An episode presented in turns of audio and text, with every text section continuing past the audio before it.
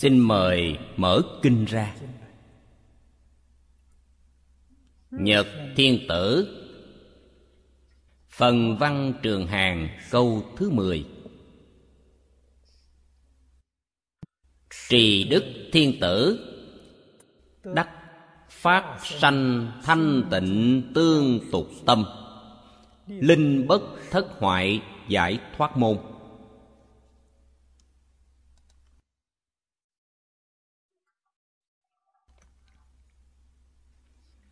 Đại sư thanh lương.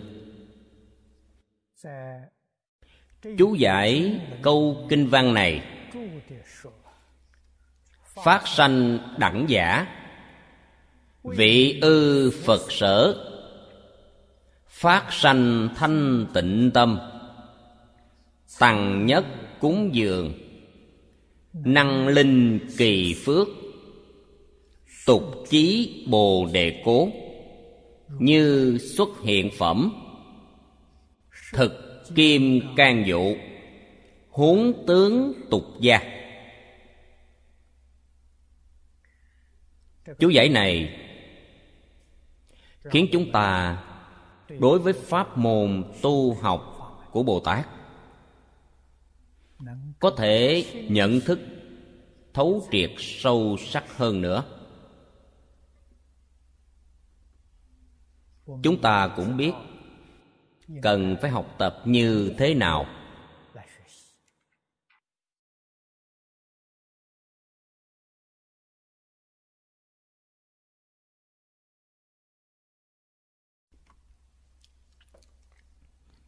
Bồ tát thị hiện, làm gương cho chúng ta thấy.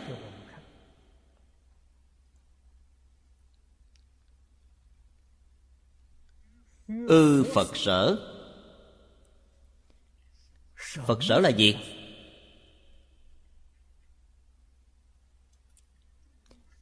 Ý này và trong kinh vô lượng thọ nói, nơi phật giáo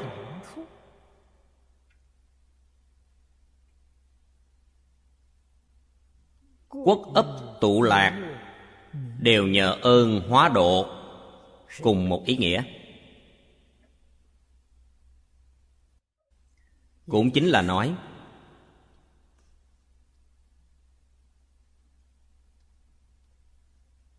nơi đức phật phổ biến việc dạy học.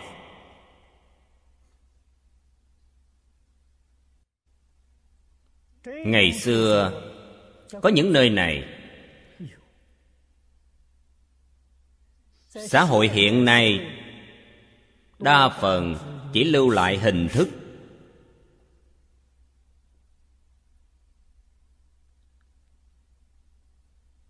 đã lạc mất nội dung. Không phải không có nội dung, có nội dung, chỉ là đã mê thất. Vì sao mê thất? Vì không có người nói, không có người dạy.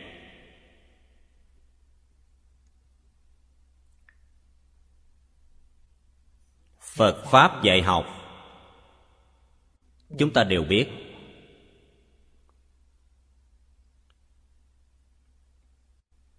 Mấy ngàn năm trước đi đến nghệ thuật hóa cao độ.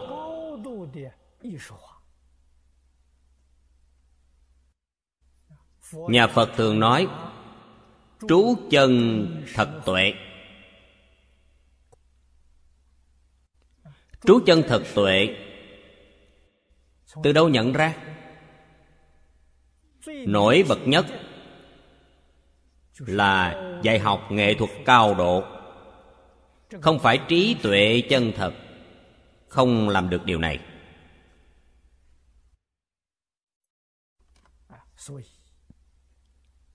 Kiến trúc của đạo tràng. Nói như hiện nay, chính là viện bảo tàng.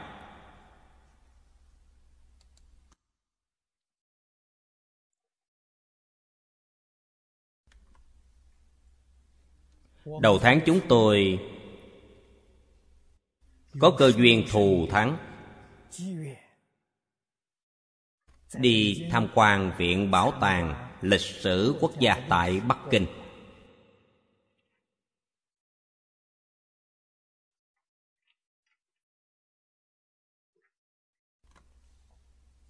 Đi thưởng thức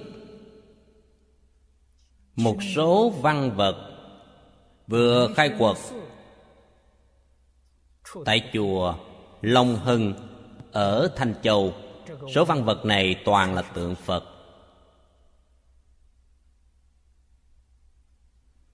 Quán trưởng nói với chúng tôi, tổng cộng có hơn 400 tượng phật.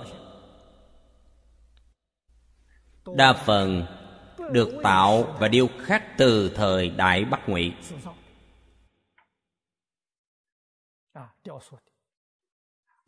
Bắc Ngụy cách chúng ta hiện nay khoảng hơn 1.700 năm.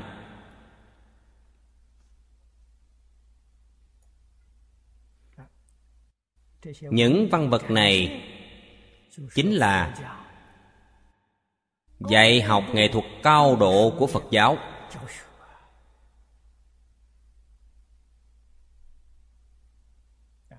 Chúng tôi đi tham quan. Quán trưởng đích thân làm hướng dẫn. Giới thiệu giảng giải cho chúng tôi về giá trị của số văn vật nghệ thuật này.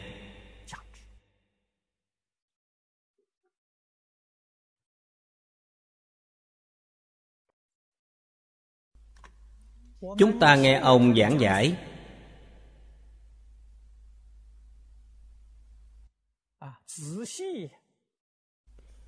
Quan sát kỹ những biểu pháp, điêu khắc của những tượng phật bồ tát này.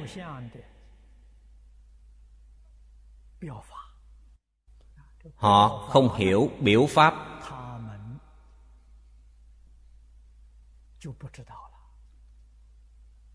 Họ chỉ xem phương diện nghệ thuật xem tạo hình. Xem hội họa của nó. Tác phẩm nghệ thuật cao. Ông ta giới thiệu cho chúng tôi. Trong đó có mấy tượng tỳ lô giá na như lai, rất giống như trong kinh hoa nghiêm.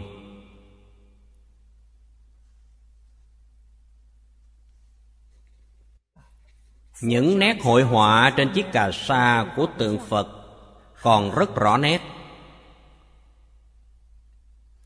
Có thể phân biệt màu sắc rất rõ ràng.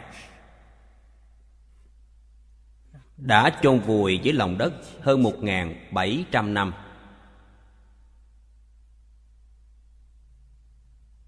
Bây giờ khai quật, chuyên gia giám định màu hoa văn này ít nhất còn có thể bảo tồn đến 50 năm không đổi màu.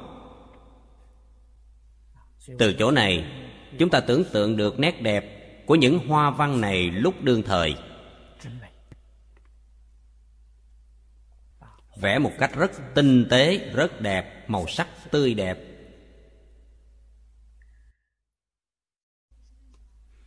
Chiếc y cà sa đắp trên thân Phật Cà sa từng ô từng ô giống như chúng ta vậy. Trong mỗi ô Đều vẽ biến tướng đồ Mười pháp giới. Chỗ cao nhất vẽ Phật thuyết Pháp. Ô thấp nhất là địa ngục biến tướng đồ. Tôi xem xong vô cùng hoan hỷ. Tôi vừa xem là hiểu ngay. Quý vị xem người xuất gia chúng ta. Tôi xuất gia 40 năm. Đáp chiếc y này không biết nó có ý nghĩa gì. Đây là chiếc y phước điền được hòa thượng truyền đời này qua đời khác. Chỉ hiểu là y phước điền. Vikasa giống như từng mảnh ruộng vậy. Đây mới gọi là phước điền y Không biết Nó có tầng ý nghĩa càng sâu sắc. Tượng trưng điều gì? Thập pháp giới. Y chánh trang nghiêm là một thân.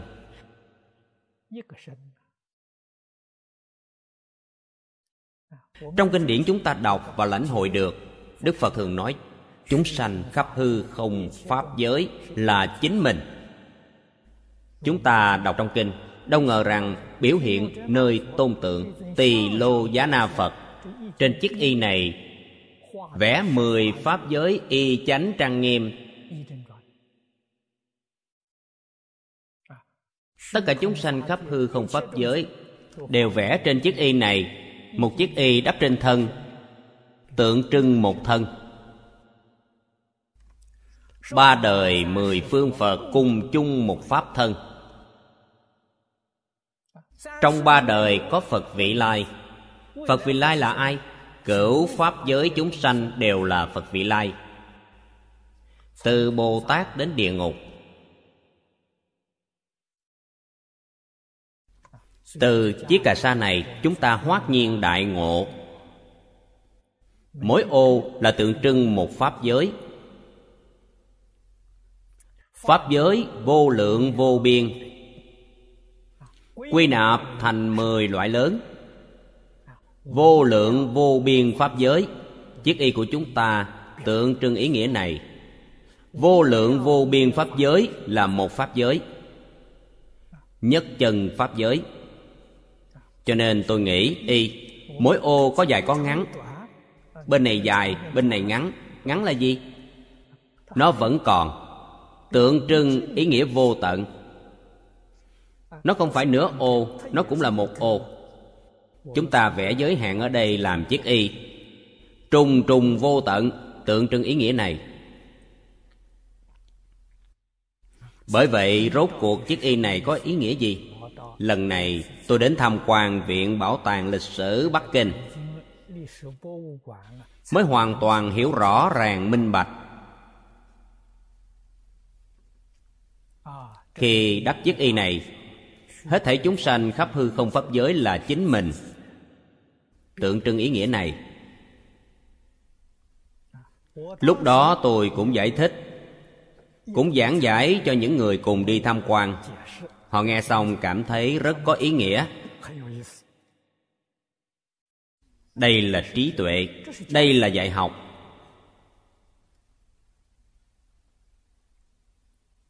Từ chỗ này, chúng ta lãnh hội được sự sâu rộng vô tận của dạy học Phật Pháp. Nhưng ngày xưa, Hòa Thượng có giảng giải, Có thuyết minh. Đến gần đây, Có thể nói gần đây nhất, Đặc biệt là một trăm năm gần đây, Ít người giảng kinh thuyết Pháp. 50 năm gần đây lại càng ít hơn. Hiện nay, các Pháp Sư trẻ tuổi giảng kinh. Đa phần y theo chú giải của cổ nhân. Cổ nhân chú giải cũng không nói rõ ràng, Cũng không nói thấu triệt. Làm sao chung sống với người hiện đại? Hòa hợp với ý thức hình thái của người hiện đại. Đây là điều rất khó. Trong kinh hoa nghiêm, đức phật nói rất hay, phật pháp không có người giảng, dù có trí tuệ cũng không thể hiểu. Người thế gian thông minh trí tuệ không thể lý giải được nghĩa chân thật của phật. Ai lý giải được ý của phật, cần phải tu hành chân chánh. Thật sự thể nghiệm được, họ hiểu, họ có thể lý giải. Chưa khế nhập cảnh giới, không đích thân thể nghiệm.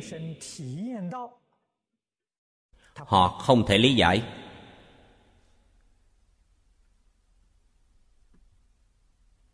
Chúng ta vào viện bảo tàng này. Tự viện chính là viện bảo tàng.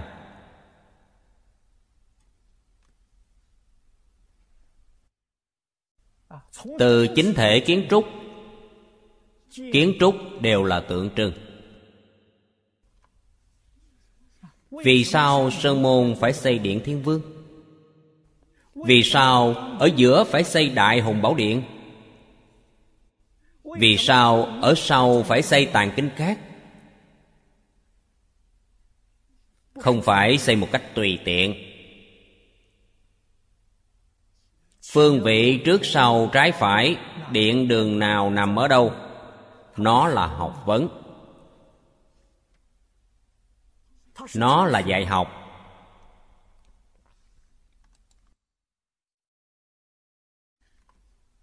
Đều có dụng ý giáo dục sâu sắc trong đó.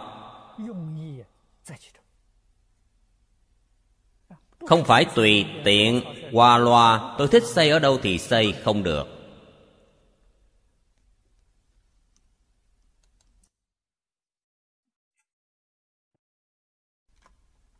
Nếu nói sâu sắc hơn, nó tương ưng với tánh đức của pháp tánh.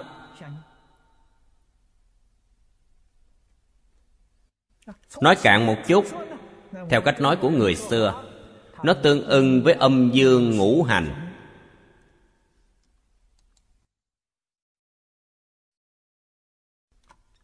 Thực tế mà nói, âm dương ngũ hành cũng thuận với tánh đức.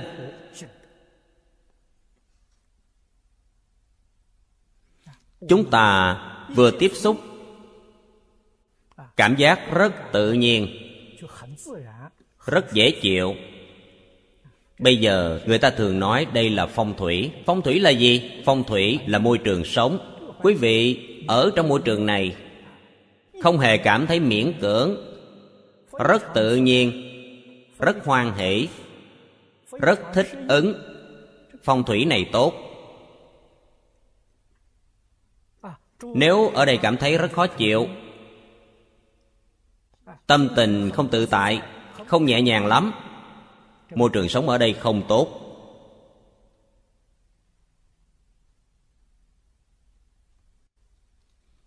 Một ngôi nhà cũng như vậy. Dù sắp đặt bàn ghế như thế nào cũng thấy không thoải mái. Đổi phương thức khác lại thấy khó chịu. Cho nên một kiến trúc chỉnh thể ở đâu đặt vật kiến trúc gì? Không được qua loa. Không được tùy ý, tùy tiện. Đó chính là lộn xộn bừa bãi. Tất cả đều là dạy học. Kiến trúc đại hùng bảo điện, nhìn bên ngoài, nhất định là hai tầng. Ở trong, nhất định là một tầng. Vì sao phải kiến trúc như vậy? Bên ngoài có hai tầng.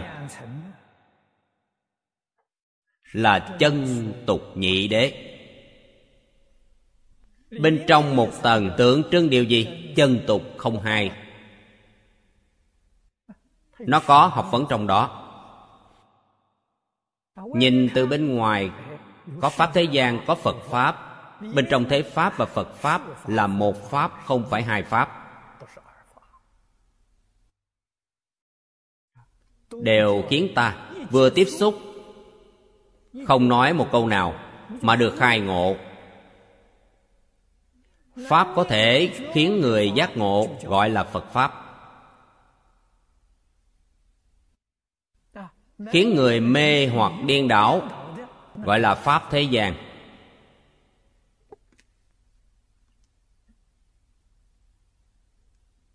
Danh hiệu phật bồ tát rất nhiều.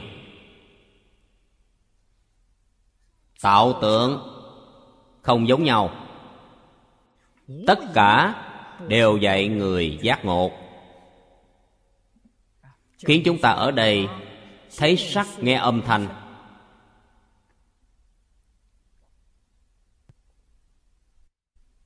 Nơi thân tâm tiếp xúc được đều giúp ta khai ngộ. Đây gọi là phật sở, nơi của phật nơi phật dạy học. Giác tâm thanh tịnh. Cho nên quý vị phát sanh tâm thanh tịnh, giác tâm chân thành. Giác tâm bình đẳng. Trên đề kinh vô lượng thọ, dạy cho chúng ta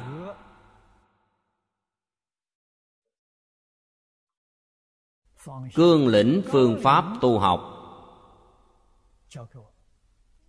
Thanh tịnh, bình đẳng giác.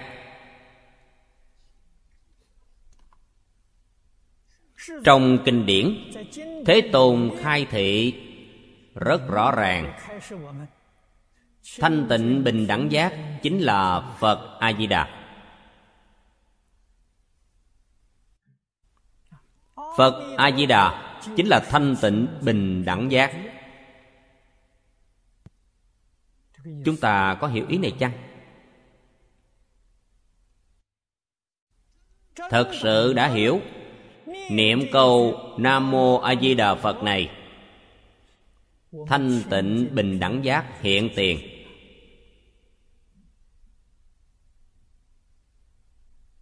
Nam mô là quy y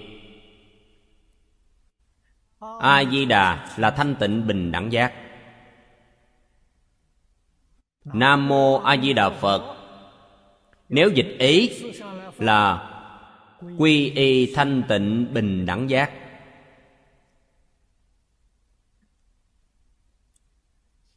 Trái với thanh tịnh là ô nhiễm. Phải chăng chúng ta là tự ô nhiễm quay đầu, trở về nương tựa thanh tịnh.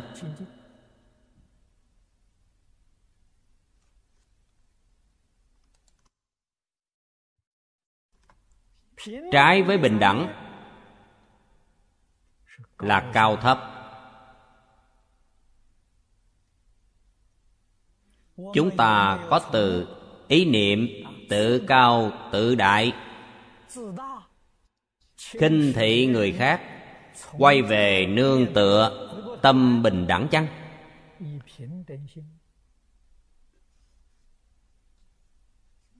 Trái với giác là mê hoặc điên đảo. Có từ mê hoặc điên đảo, quay về nương tựa đại triệt đại ngộ chăng?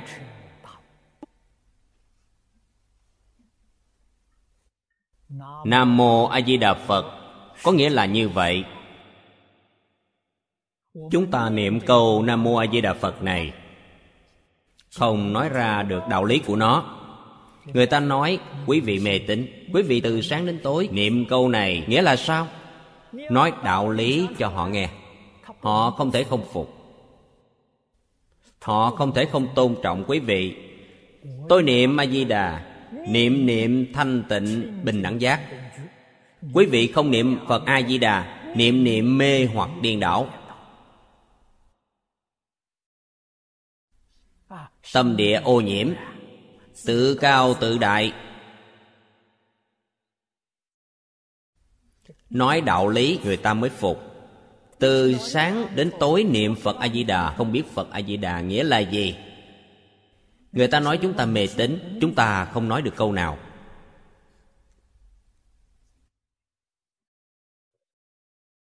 Vì thế, niệm phật quan trọng, không thể không nghe kinh không nghe kinh, không biết vì sao phải niệm phật. Không biết lợi ích của niệm phật rốt cuộc là gì.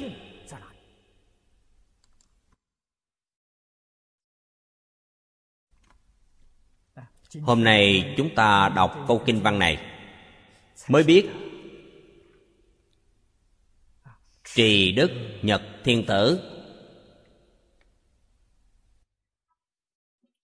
ngài học pháp môn này và cũng dạy chúng ta học tập pháp môn này.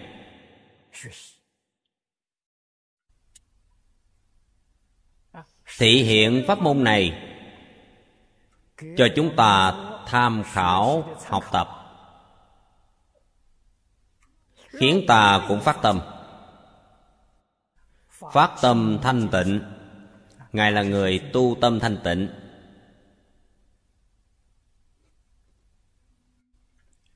Muốn thanh tịnh tương tục. Muốn phước tuệ tăng trưởng. Dùng tâm thanh tịnh. Tu bố thí cúng dường.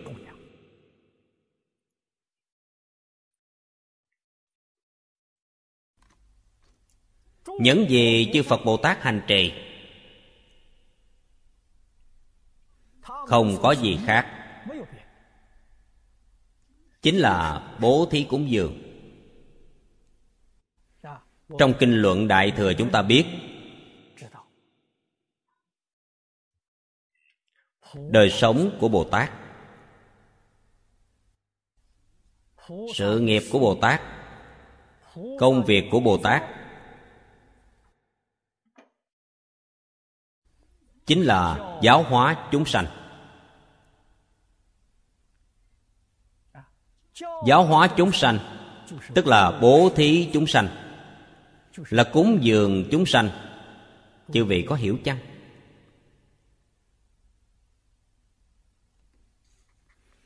Giáo hóa là bố thí pháp, cúng dường pháp. Trong tất cả bố thí, cúng dường cúng dường pháp là tối thắng. Thù thắng nhất. Vì sao vậy? Vì bố thí pháp, cúng dường pháp có thể khiến tất cả chúng sanh phá mê khai ngộ. Có thể giúp chúng sanh chuyển phàm thành thánh. Vì thế, trong các loại cúng dường, không có gì thù thắng hơn pháp cúng dường.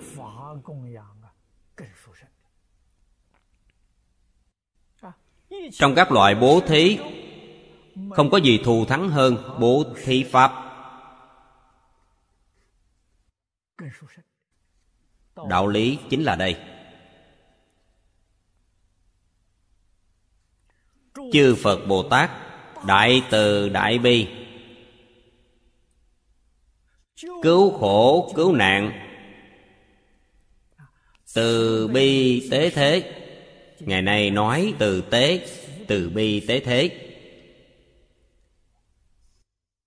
Từ tế làm một cách viên mãn nhất, cứu cánh nhất, triệt để nhất. Làm bằng cách nào? Đức phật thích ca mâu ni thị hiện làm gương, ngày ngày giảng kinh thuyết pháp. Đó là từ bi tế thế cứu cánh viên mãn lợi ích cửu pháp giới chúng sanh. Không phải nói quý vị thiếu ăn. Đưa một ít thức ăn cho quý vị, thiếu mặc cho quý vị một ít y phục. Không có chỗ ở, tạo điều kiện cho quý vị. Đây là từ tế ư? Đây là cứu tế, không thể gọi là từ. Vì sao vậy? Vì như vậy, chỉ cứu quý vị nhất thời. Không thể cứu vĩnh viễn. Phật bồ tát giúp quý vị là cứu vĩnh viễn, không phải nhất thời.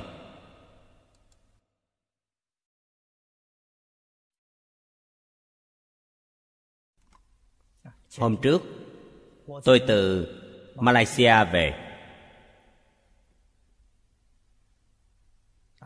Chiều hôm đó. Tôi tham gia lễ khai mạc trường học do hiệp hội hồi giáo thành lập.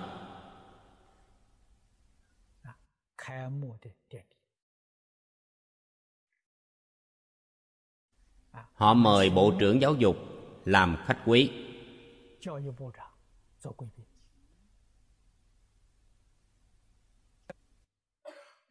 rất nhiều đại sứ của các quốc gia đều tham dự. Ngôi trường này giống như đài loan. Nói là lớp huấn luyện nghiệp vụ vậy. Lớp học thời gian ngắn, đại khái khoảng 6 tháng. Là lớp huấn luyện nghiệp vụ. Đây là từ bi tế thế. Giúp quý vị học một nghề sở trường có thể mưu sinh trong xã hội. Xã hội hiện nay dần dần hướng đến khoa học kỹ thuật cao. Nếu không học cái mới quý vị không theo kịp thời đại, không tìm được công việc. Vì thế trường học này phân rất nhiều lớp, các ngành nghề khác nhau. Quý vị có năng lực thích học nghề gì, học xong, tương lai trong xã hội, quý vị có thể mưu sinh bằng nghề này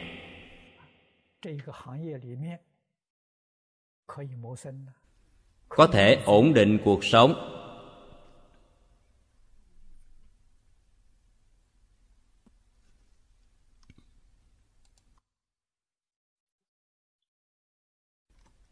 Người chủ trì trường học, giảng giải cho chúng ta nghe. Trường học này không phân tôn giáo, không phân chủng tộc. Đều có thể đến ghi danh tham gia học tập. Chỉ có một điều kiện phải nghe và viết được tiếng anh. Vì ở đây lấy tiếng anh làm chủ.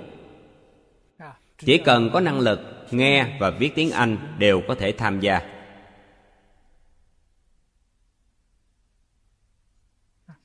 Đây là từ tế. Giúp quý vị có một nghề sở trường sau này có thể tự mình lo cho cuộc sống. Không cần phải ngày ngày xin người giúp một ít củi gạo, dầu muối. Giúp quý vị một ít y phục sống qua ngày, không phải? Để quý vị có năng lực mưu sinh. Đây là từ bi cứu tế.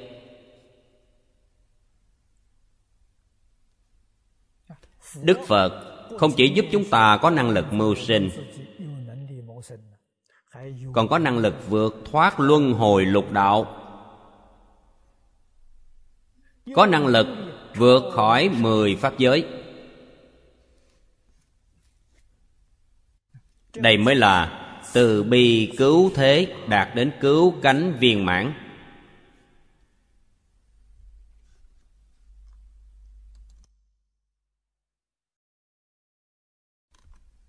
Lúc đức phật thích ca mâu ni tại thế làm công việc này.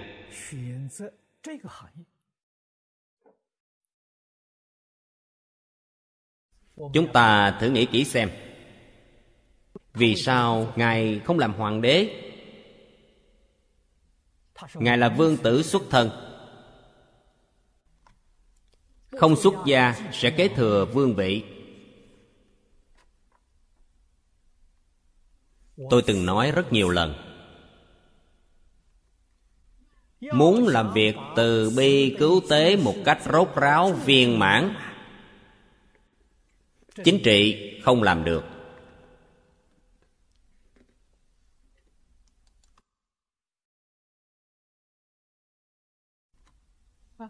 Quân sự cũng không làm được. Bây giờ chúng ta nói kinh tế. Và khoa học kỹ thuật đều không làm được duy nhất có thể làm được là dạy học. Đức phật thích ca mâu ni, đối với tất cả những ngành nghề này, ngài đều có trí tuệ, đều có năng lực. Ngài đều có thể làm rất xuất sắc, nhưng ngài buông bỏ tất cả. Chọn việc dạy học.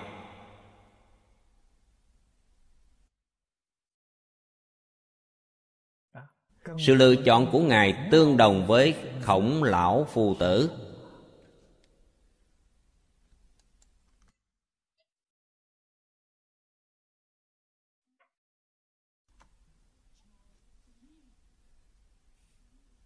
Dạy không mệt, học không chán.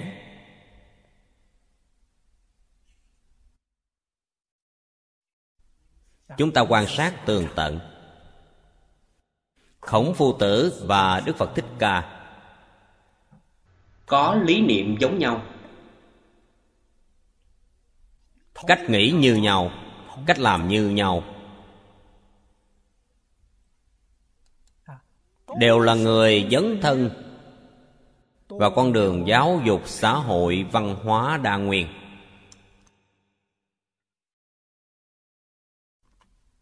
Ngày nay chúng ta phát tâm xuất gia, làm đệ tử phật. Phải kế thừa gia nghiệp như lai. Gia nghiệp như lai là gì? Chính là sự nghiệp của nhà phật sự nghiệp nhà phật, tức là công tác giáo dục xã hội văn hóa đa nguyên.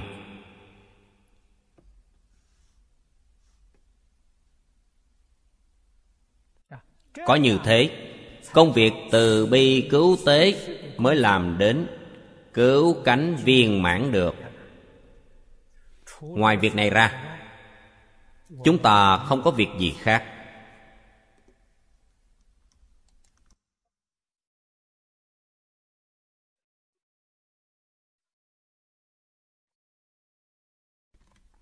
Đời này,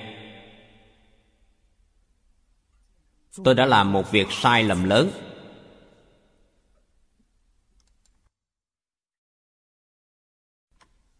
Sai lầm gì? Có tài khoản trong ngân hàng. Quá sai lầm. Nhận sự cúng dường của một số người. Khi có tiền cúng dường, tôi thường nghĩ cách làm sao xử lý nó. Cổ nhân nói, tôi cũng biết nói, nhiều một việc không bằng, ít một việc, ít một việc không bằng, không có việc gì. Vậy mà tôi còn gây ra quá nhiều việc. Tôi ngày ngày đang giác ngộ.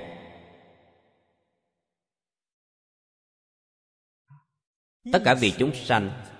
Tôi vì chúng sanh làm việc gì? Chính là giảng kinh. Cư sĩ hoàng niệm tổ không ngừng dặn dò tôi viết sách dạy học.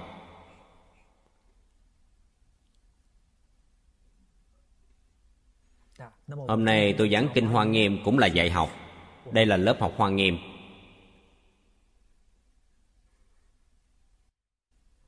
Ngoài việc này ra tâm không hề có tạp niệm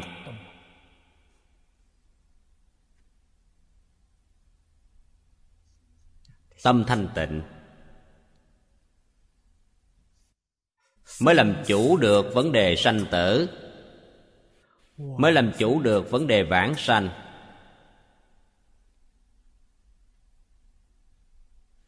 Cũng giúp tất cả chúng sanh làm chủ được mình. Đây mới là một người đệ tử phật có một chút tâm riêng tư là sai lầm. Tôi muốn làm như thế nào cũng sai. Tôi muốn làm như thế nào không bằng để phật bồ tát sắp xếp mọi việc tốt biết bao, cần gì phải tự mình lo lắng. Tự mình lo lắng, tự mình lao động, sai lầm.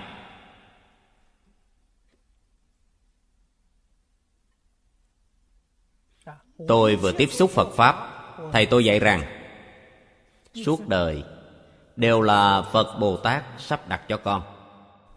Tôi nghe xong rất hoan hỷ, nhưng có một vài việc bản thân tôi cũng muốn làm sai. Tất cả để phật bồ tát sắp đặt. Bản thân một niệm không sanh. Quý vị nói như vậy tự tại biết bao, thoải mái biết bao. Có thể thấy, tôi tiếp thu giáo huấn của thầy không tiếp thu một trăm phần trăm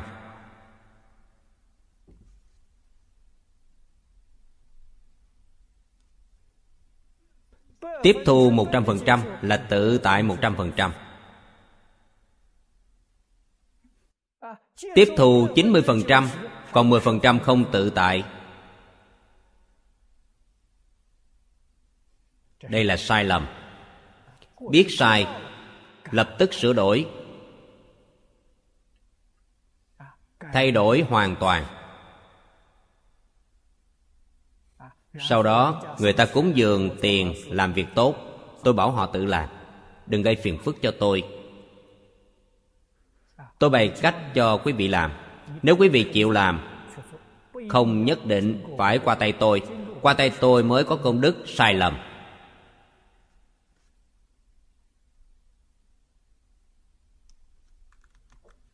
Tự mình đi làm. Công đức gì thù thắng bậc nhất? Giúp hoàng pháp lợi sanh. Công việc này thù thắng nhất.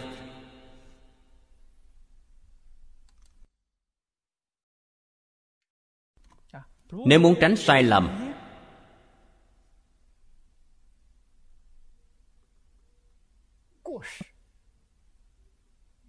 Đại sư Ấn Quang là tấm gương tốt nhất. Suốt đời tôi đều học Ngài. Ngài in ấn kinh. Tất cả mọi sự cúng dường của thập phương, Đại sư đều dùng vào việc ấn tống kinh sách. Ngài không làm việc khác. Không đem tiền này đi xây chùa. Không dùng tiền này để nâng cao đời sống sinh hoạt của mình. Hoàn toàn không. Tất cả dùng vào việc ấn tống kinh điển. Ngài thành lập Hoàng hóa xã tại Tô Châu. Ấn tống kinh điển lưu thông.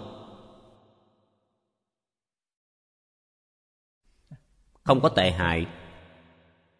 Không có sai lầm. Người ta đem kinh của quý vị đi bán cũng không có lỗi, Bán có người mua. Có người mua thì có người xem. Cho nên không có sai lầm. Tiền họ bán được, họ đem về nuôi gia đình. Vậy là cứu được cả nhà họ. Quý vị có thể nhớ cử mà được rất nhiều. Vậy có gì không tốt? Nhà họ rất nghèo, chúng ta không có tiền giúp họ khi họ đem kinh sách đi bán, đó chính là giúp họ toàn là việc tốt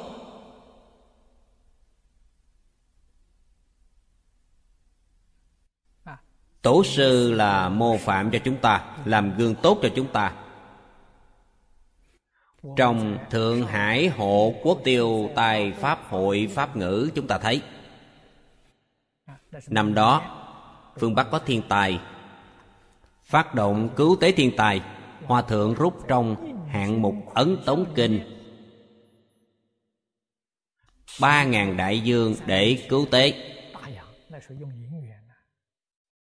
Lúc đó dùng đồng bạc, rút ra từ khoản tiền in kinh một số tiền lớn như vậy để cứu tế. Do đó chúng ta mới biết, tất cả mọi thứ cúng dường hòa thượng đều dùng vào việc ấn tống kinh điển.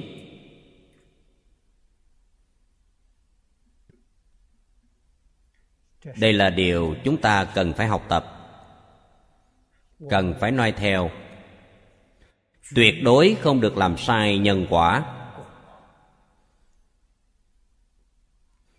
Đây là phương pháp rất đúng đắn.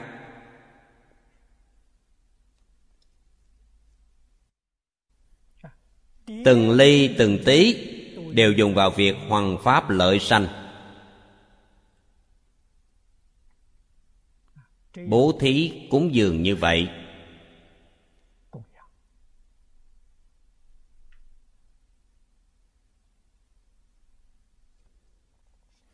Trên cúng hết thảy chư phật như lai.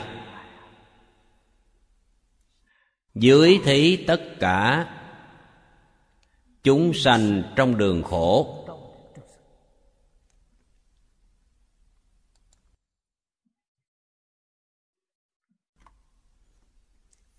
phước tuệ song tu. Từ sơ phát tâm đến vô thượng đạo.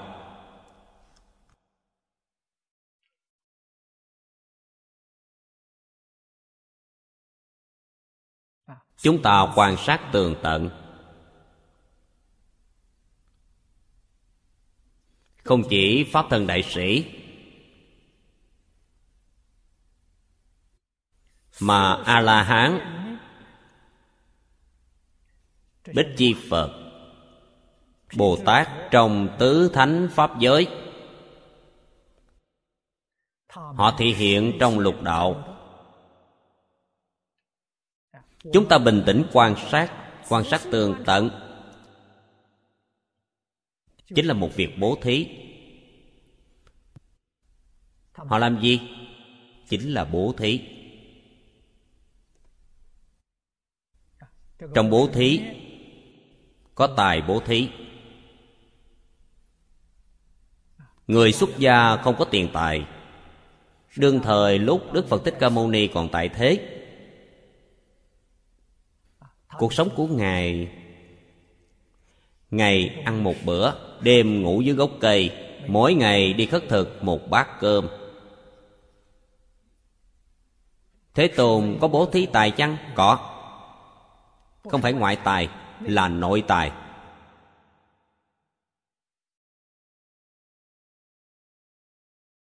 Ngài dùng thân thể. Thân này là nội tài. Ngày nay, chúng ta gọi là làm công đức. Dùng sức lực của mình để phục vụ cho người. Sức lực cũng là tài. Ngoại tài là vàng bạc châu báu, tài vật vật ngoài thân. Dùng thể lực dùng trí tuệ thuộc về nội tài. Trí tuệ giúp người vạch định phương hướng. Thể lực giúp người hoàn thành.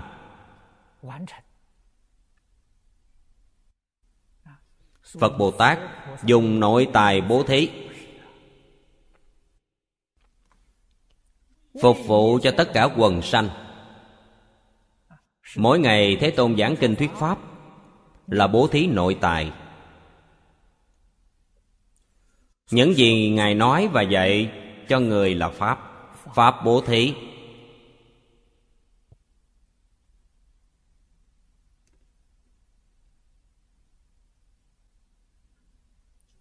Dạy học thuyết pháp. Không lo lắng, không sợ hãi. Là bố thí vô úy không sợ tất cả chướng ngại. Không sợ mọi sự cản trở.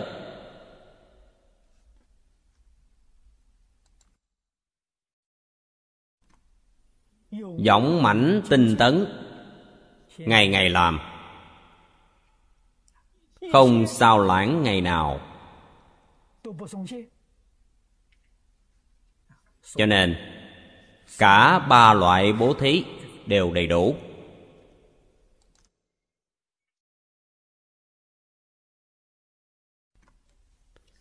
Bồ tát của tứ thánh pháp giới còn như thế. Pháp thân đại sĩ càng không cần phải nói. Sự nghiệp của phật bồ tát, chúng ta thường nói là lục độ vạn hạnh vô lượng vô biên hành môn.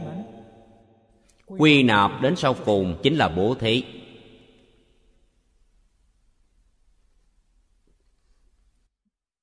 Chư vị cổ đức dạy chúng ta, về lục độ. Trong bố thí, đầy đủ cả ba loại bố thí. Trì giới thuộc về bố thí vô úy. Nhẫn nhục cũng thuộc bố thí vô úy. Tinh tấn, thiền định và bát nhã thuộc về bố thí pháp. Quy nạp lục độ lại chính là bố thí. Lục độ là cương lĩnh của vạn hạnh lục độ vạn hạnh, quy nạp đến cuối cùng chính là bố thí. Quên mình vì người. Chúng ta sống trong thế gian, thân thể này sống trong thế gian là vì bố thí. Vì phục vụ tất cả chúng sanh mà đến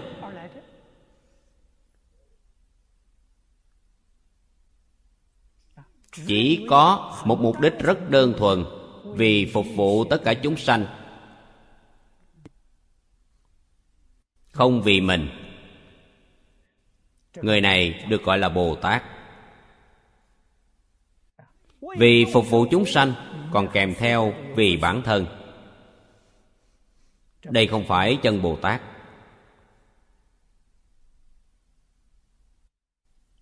làm sao biết không phải chân bồ tát trong kinh kim cang, đức phật nói, nếu bồ tát có ngã tướng, nhân tướng, chúng sanh tướng, thọ giả tướng, tức không phải bồ tát đó không phải bồ tát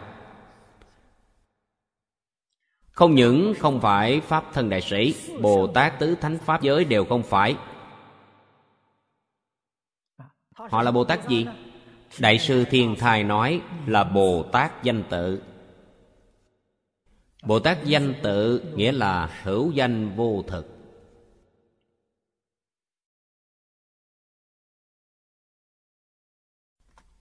Chưa buông bỏ cái tôi. Tâm không thanh tịnh. Tâm bồ tát thanh tịnh. Bình đẳng. Tâm ta không thanh tịnh, không bình đẳng. Ta thuộc danh tự vị.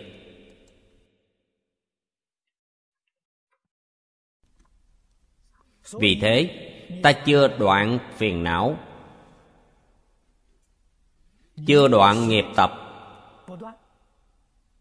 Khởi tâm động niệm, ngôn ngữ tạo tác vẫn đang tạo nghiệp. Dù đem phật pháp, đem kinh điển ra khuyên chúng sanh cũng là tạo nghiệp.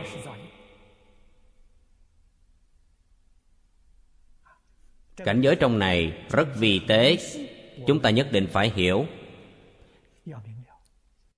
Tạo nghiệp gì? Chỉ cần có cái tôi là tạo nghiệp.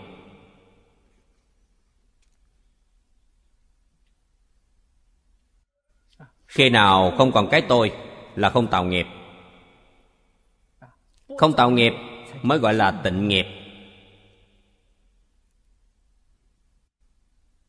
Chỉ cần có cái tôi, những gì quý vị tạo không rơi vào bên thiện, thì cũng rơi vào bên ác. Thêm một loại nữa là vô ký, không thiện, không ác. Quý vị tạo nhất định là ba nghiệp này.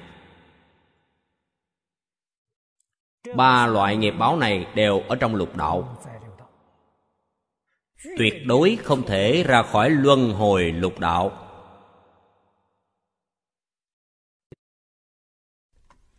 Trong các buổi giảng, chúng tôi thường nhắc nhở, thường cảnh tỉnh chư vị đồng học.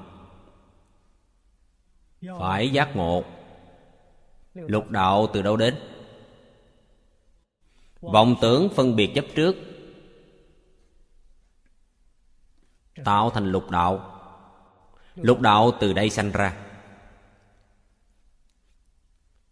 Căn bản của chấp trước chính là cái tôi.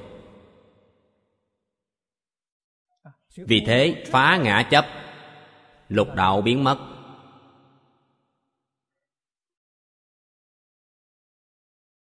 Ngã chấp không còn. Ta vẫn còn vọng tưởng, vẫn còn chấp trước.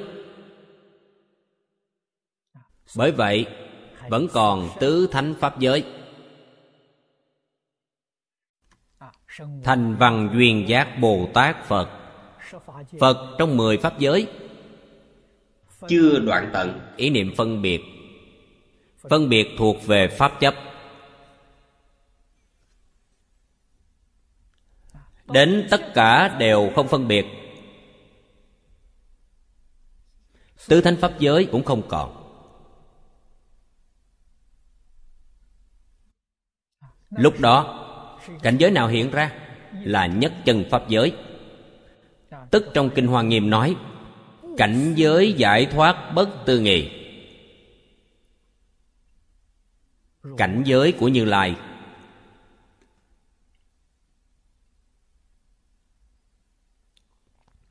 Tất cả đều không chấp trước, đều không phân biệt, quý vị đã nhập pháp giới. Nhập nhất chân pháp giới nhưng trong nhất chân pháp giới chưa vị biết rằng, chưa đoạn tận vọng tưởng. Vọng tưởng chính là vô minh. Vì thế, vẫn còn 41 phẩm vô minh Phải tu ở trong nhất chân pháp giới.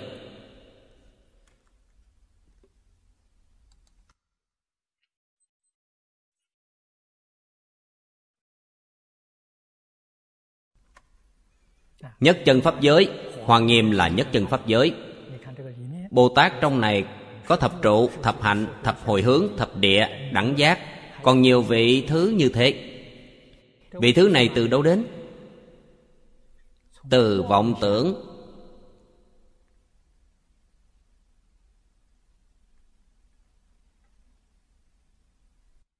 Nhiều ít khác nhau mà có.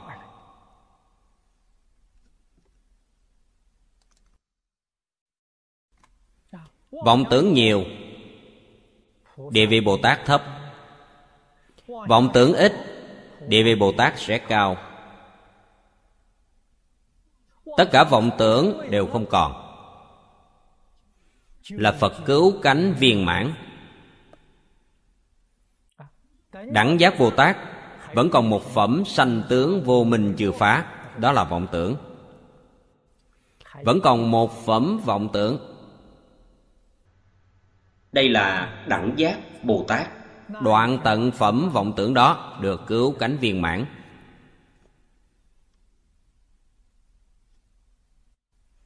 Thế Tôn nói với chúng ta, Về nhân tố căn bản hình thành lục đạo thập pháp giới, Nhất chân pháp giới. Chúng ta biết chân tướng sự thật này.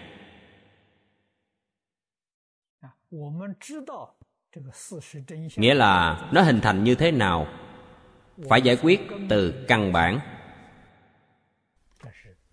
Đây không chỉ tông môn đề xướng tu từ căn bản. Giáo môn cũng không ngoại lệ. Niệm phật cũng phải tuân theo nguyên tắc này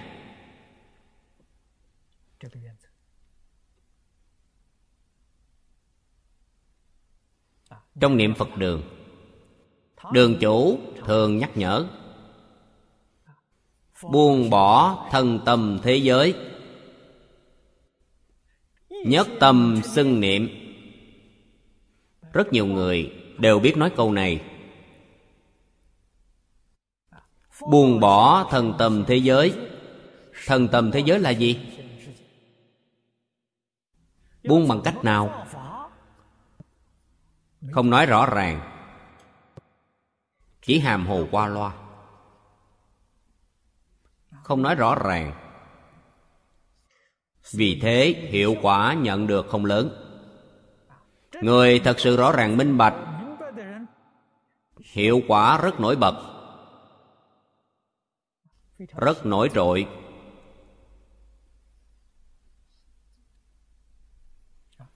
Buông bỏ thần tầm thế giới nghĩa là buông bỏ hết thảy vọng tưởng phân biệt chấp trước.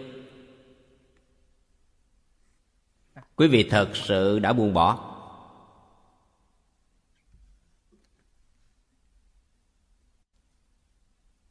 Nếu vọng tưởng phân biệt chấp trước vẫn còn, nghĩa là chưa hề buông bỏ điều gì cả. Quý vị buông bỏ chỉ là cành lá mà thôi không khởi tác dụng, không có hiệu quả.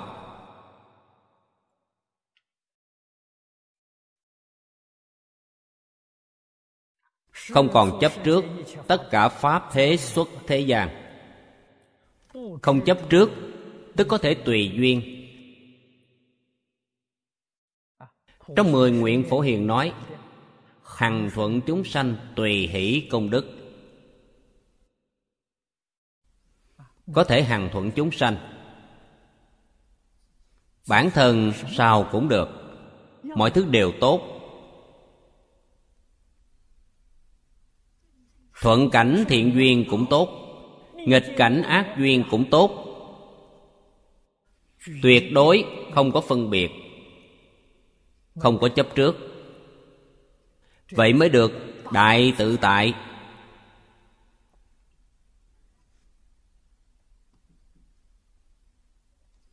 Mới thực sự buông bỏ, thật sự giải thoát. Vẫn còn một niệm, tôi muốn như thế như thế. Rất phiền phức.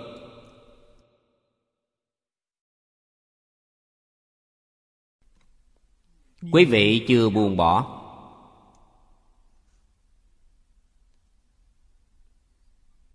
Tâm thái này quan niệm này. Trong các buổi giảng, tôi thường gọi đây là tâm luân hồi. Tâm luân hồi là gì? Là đầy đủ tất cả vọng tưởng phân biệt chấp trước. Đây là tâm luân hồi. Tâm luân hồi, tất cả hành vi cử động đều là nghiệp luân hồi. Quả báo này ở trong luân hồi lục đạo. Vô lượng kiếp đến nay, chúng ta dùng tâm này. Dùng tâm này sinh hoạt, dùng tâm này làm việc, dùng tâm này xử sự đối nhân tiếp vật. Ta sống làm việc, xử sự đối nhân tiếp vật đều tạo nghiệp. Kinh địa tạng nói chúng sanh trong cõi diêm phù đề, khởi tâm động niệm không chỉ là chẳng phải tội, đều tạo nghiệp. Quả báo trong luân hồi lục đạo. Ngày nay chúng ta đã giác ngộ. Phát tâm. Phát tâm gì? Thoát ly luân hồi lục đạo vĩnh viễn thoát ly luân hồi lục đạo. Đây là tâm bồ đề.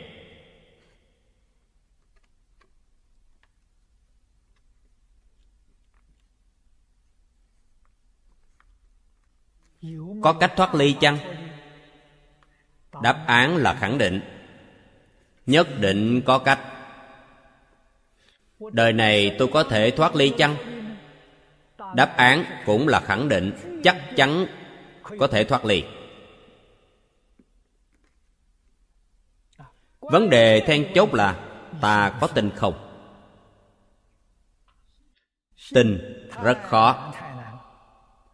Vì thế pháp môn này gọi là pháp khó tin.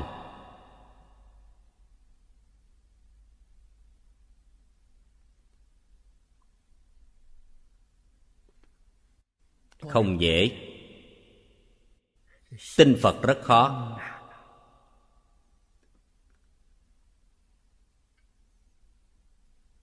Chúng ta có thể nói chúng ta đã tin phật chăng? Bản thân tưởng rằng mình đã tin phật. Phật bồ tát nhìn thấy, nghe thấy, lắc đầu. Quý vị không phải chân tính. Quý vị là gì? Bán tính bán nghi bán tính bán nghi là đã tân bốc quý vị lên quá cao. Thực tế thì sao? Chỉ tin một phần trăm. Chín mươi chín phần trăm hoài nghi. Làm gì được một nửa? Một nửa thì quá tốt.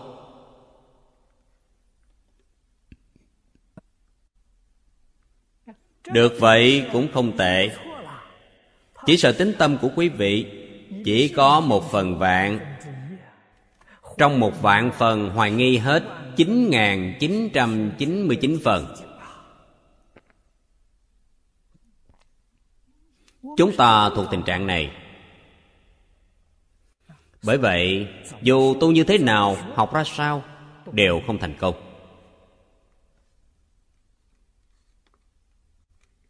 Mấy người hiểu được chân tướng sự thật này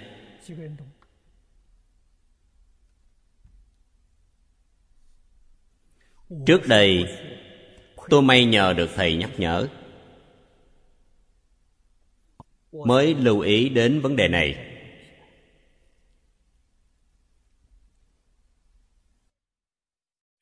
Sau khi tôi thọ giới, tôi xuất gia hai năm mới thọ giới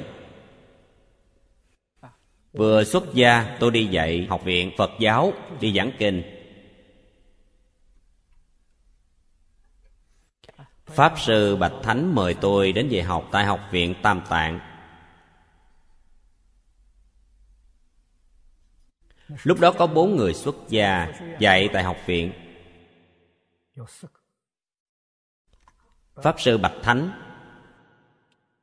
pháp sư minh bổn, pháp sư tịnh tâm và tôi bốn người xuất gia chúng tôi, ngoài ra còn có ba vị cư sĩ.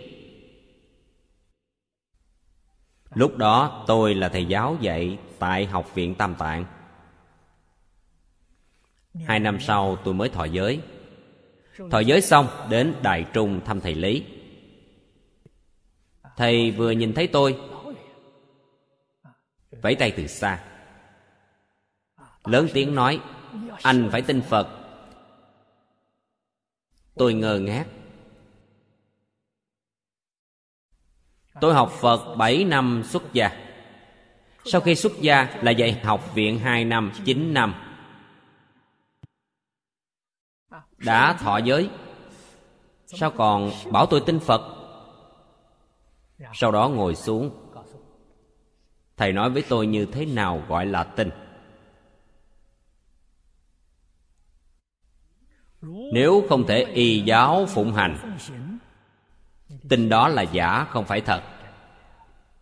Vì thế thầy nói với tôi, thầy nói, quan hệ chúng ta không giống nhau. Trước mặt người khác, tuyệt đối không nói lời này. Có rất nhiều người xuất gia, sống đến tám, chín mươi tuổi, đến lúc sắp chết vẫn chưa tin phật.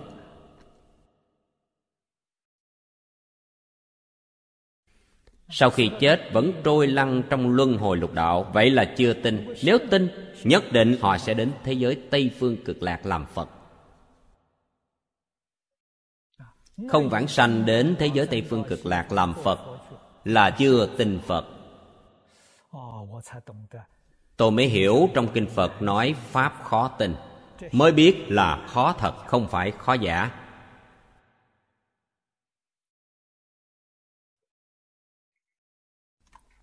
Làm sao để nuôi dưỡng niềm tin chân thật?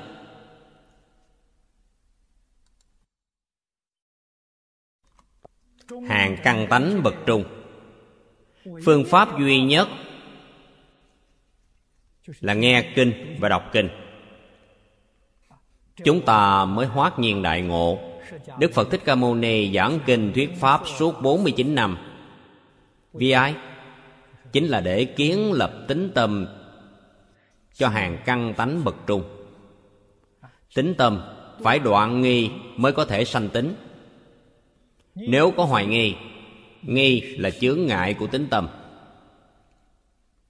Trong kinh điển đại thừa, đến kinh vô lượng thọ đều có nói, nghi là chướng ngại lớn nhất của bồ tát.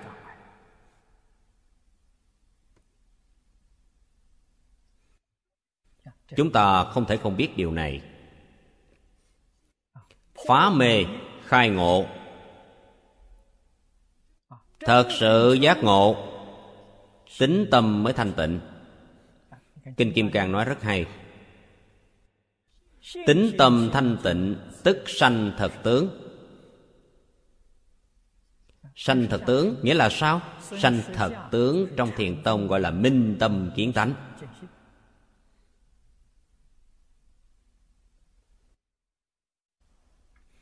do đây có thể biết, tiêu chuẩn của kinh kim cang rất cao. Kinh kim cang nói tính tâm sanh thật tướng. Dùng cảnh giới hoa nghiêm để nói, viên giáo sơ trụ bồ tát mới gọi là tính tâm, mới gọi là tinh phật. Cho nên viên giáo sơ trụ gọi là phát tâm trụ. Phát tâm gì? Phát tính tâm thanh tịnh.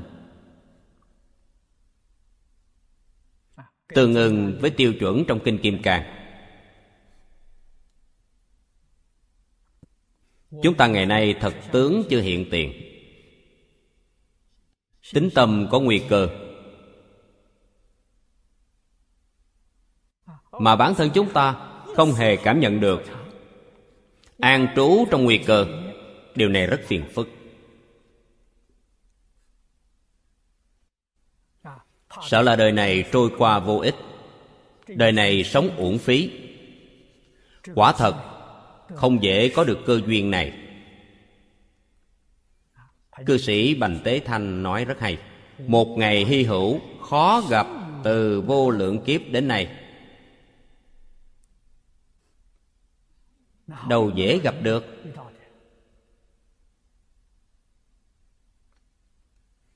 Trong bài kệ khai kinh nói, trăm ngàn vạn kiếp khó gặp được. Gặp rồi, nhất định phải hiểu rõ ràng minh bạch, sanh khởi tính tâm thanh tịnh.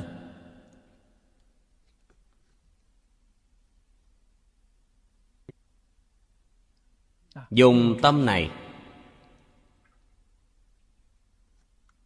cúng dường chư phật, bố thí chúng sanh phước tuệ đều tăng trưởng.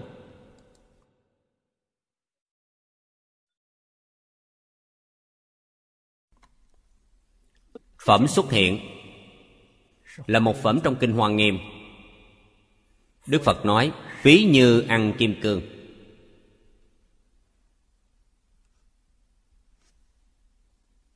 Phật dùng ví dụ này. Ví chánh pháp như lai như kim cương. Tuy chỉ nếm được một chút thôi, nhưng vĩnh viễn không hư hoại. Cho nên, ví như hạt giống kim cương. Đời này không thành tựu được, còn có đời sau. Đời sau không thể thành tựu còn có đời sau nữa. Dù trải qua vô lượng kiếp, khi nào nhân duyên đầy đủ, chủng tử này liền khởi hiện hành. Quả thật, ví dụ này chính là nói tình trạng hiện tại của chúng ta chủng tử phật của chúng ta không phải gieo trồng trong đời này, là vô lượng kiếp trước.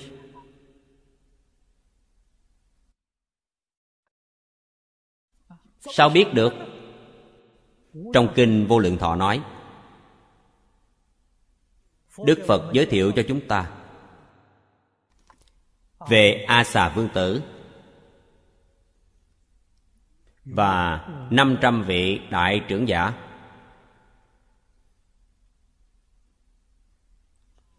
Đời quá khứ. Họ từng cúng dường. Bốn trăm ức phật.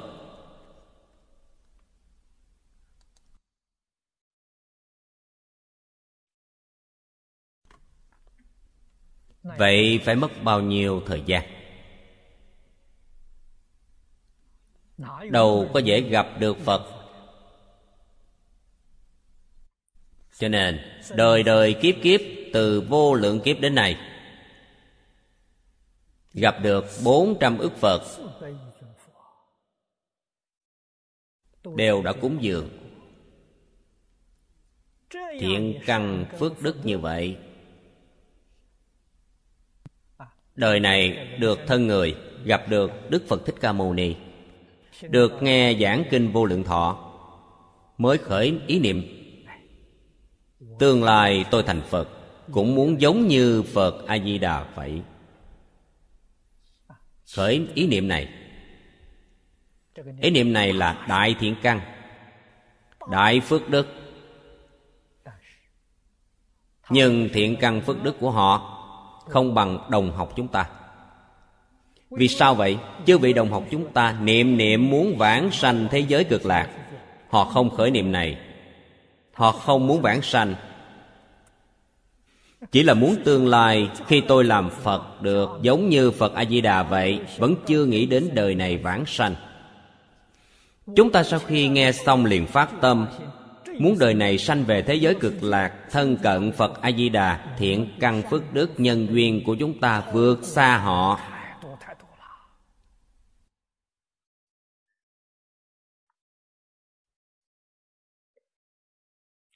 Đức phật không nói lời giả dối. Không phải Ngài nói vậy để mê hoặc chúng ta Mỗi câu, mỗi chữ Đức Phật nói đều chân thật Vì thế chúng ta, xem kinh phải biết xem Xem đến đây, suy nghĩ lại, Thiện căn phước đức nhân duyên của chúng ta sâu dày hơn họ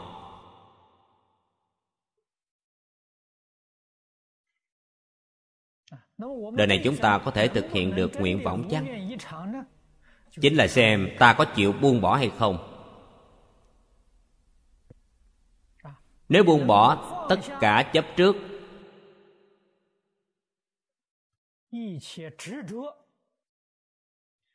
Ta có thể sanh vào cõi phàm thánh đồng cư Chưa buông bỏ phân biệt, Mới buông bỏ chấp trước. Nếu tiếp tục buông bỏ phân biệt, Không còn phân biệt tất cả Pháp thế xuất thế gian, Quý vị có thể vãng sanh vào cõi phương tiện hữu dư. Vọng tưởng chưa buông bỏ. Có thể buông bỏ vài phần vọng tưởng.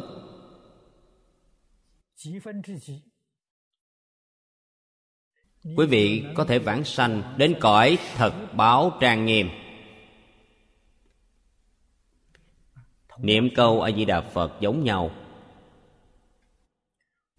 Công phu sâu cạn Là do ta buông bỏ được bao nhiêu? Không phải gì khác. Không phải niệm Phật nhiều Là vãng sanh phẩm vị cao, Không có đạo lý này.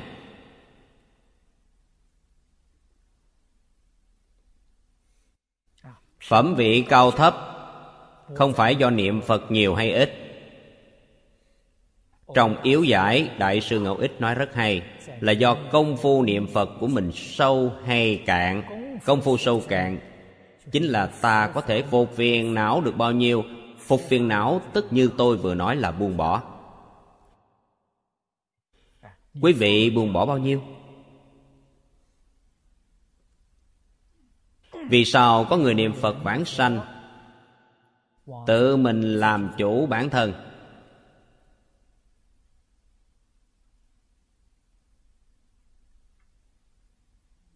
Biết trước giờ chết. Hôm trước tôi còn nghe một vị đồng tu nói, Cũng là việc chưa lâu. Một vị đồng tu niệm Phật vãng sanh tự tại, Ngồi vãng sanh. Người nhà hỏi ông ta, Có cần thông báo cho các đồng tu khác đến trợ niệm chăng? Không cần thiết. Ông tự xếp bàn ngồi niệm Phật, Niệm rồi vãng sanh. Không cần người khác trợ niệm.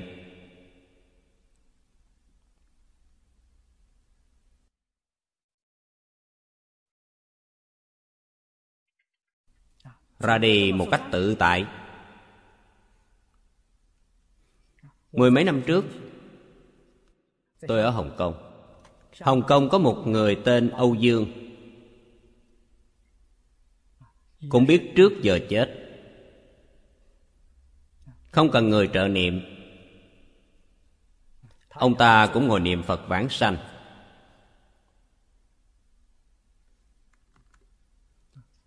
Pháp Sư Sướng Hoài Thấy chân tướng sự thật này. Trở về chân thành niệm Phật.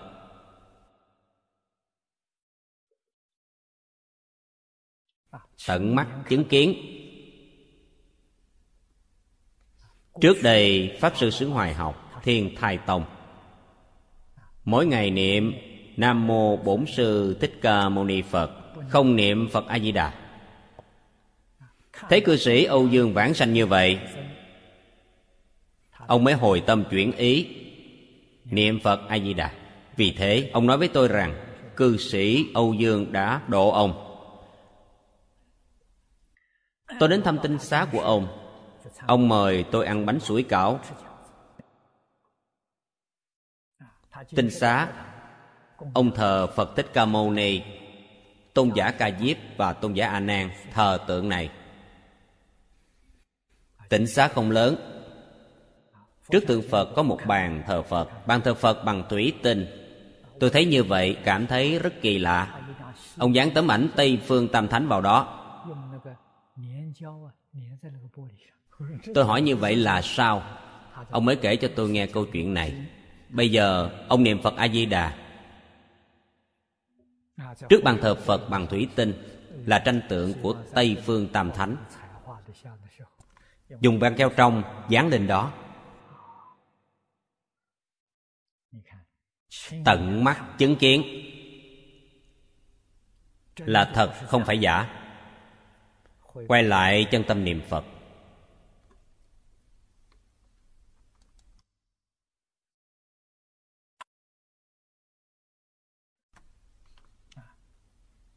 Biết trước giờ chết, đứng vãng sanh, ngồi vãng sanh. Chúng ta thấy tận mắt, nghe tận tai, đều là chuyện gần đây. Nếu không tin nữa, vậy thì hết cách. Trong kinh gọi đây là nhất xiển đề. Nhất xiển đề là người không có thiện căn. Đời này chắc chắn không được độ.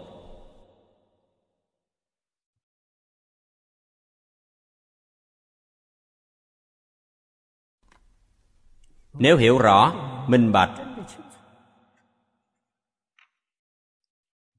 Chuyển ý niệm. Đời này chúng ta có thể thành tựu.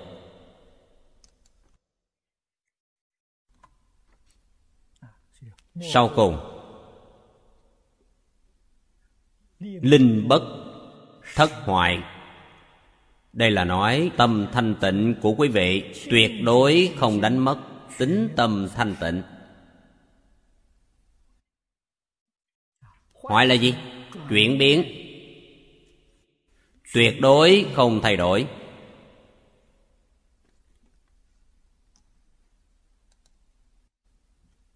Đời này nhất định thành tựu. Hay nói cách khác, phàm không thể thành tựu. Tâm thanh tịnh, không thể tương tục.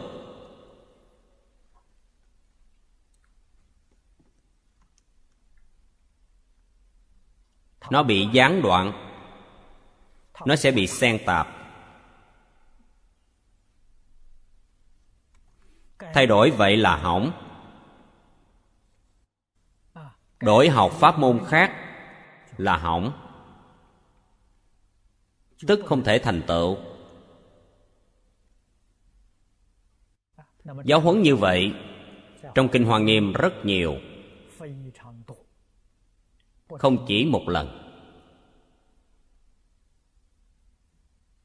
Vì sao dạy nhiều lần như vậy? Đây là để chúng ta có thời gian huân tu lâu dài.